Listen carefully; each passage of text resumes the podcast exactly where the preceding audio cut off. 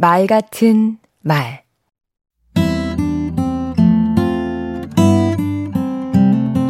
안녕하세요. 강원국입니다. 우리 애가 어떻게 하면 말을 잘할 수 있나요? 이런 질문을 하는 학부모님들이 있습니다. 그러면 저는 이렇게 대답합니다. 그냥 잘 들어주세요. 말을 가르칠 순 없다고 생각합니다. 잘 들어주는 게 중요합니다. 그러면 아이는 본대로, 들은 대로, 느낀 대로 말합니다. 말이 안 되는 소리를 해도 인내심을 갖고 들어줘야 합니다. 그러면 스스로 잘하게 됩니다. 제발 어떻게 말해보라고 주문하지 말았으면 좋겠습니다. 네 생각과 의견이 뭔지, 그것을 통해 무엇을 배웠고 어떤 교훈을 얻었는지 말하라고 강요하지 않았으면 합니다. 말은 물과 같습니다. 어른은 아이에게 말의 바다가 되어야 한다고 생각합니다. 모든 것을 다 받아주는 바다가 있는 한 강물은 바다로 가는 것을 포기하지 않습니다.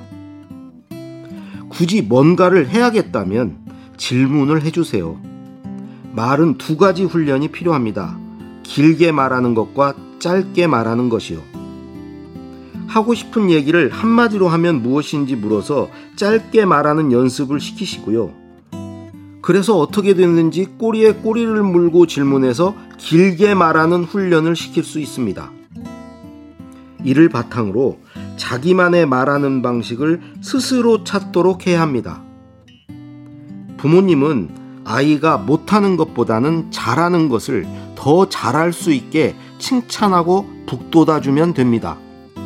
모든 걸 잘해야 한다는 전제 위에서 아이를 가르치려 들면 장점보다는 빈틈이 보이고 칭찬보다는 지적을 많이 하게 됩니다. 결과적으로 아이는 주눅이 들어서 말하는 것에 대해 두려움을 갖게 되죠. 아이들이 하고 싶은 말을 하도록 해야 합니다. 무엇에 관해 말해보라고 하지 않고 내가 하고 싶은 얘기가 뭐냐고 물어야 합니다. 예순 가까이 살아온 저도 무엇에 대해 말하라고 하면 머릿속이 하얘집니다. 어른이 돼서도 못하는 걸 아이에게 시켜서는 안 되겠지요.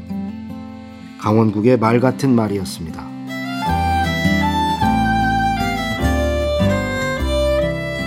가르치고 싶은 조급함을 내려놓아 볼까요? 부모는 완벽하지 않고 아이의 가능성은 무한합니다.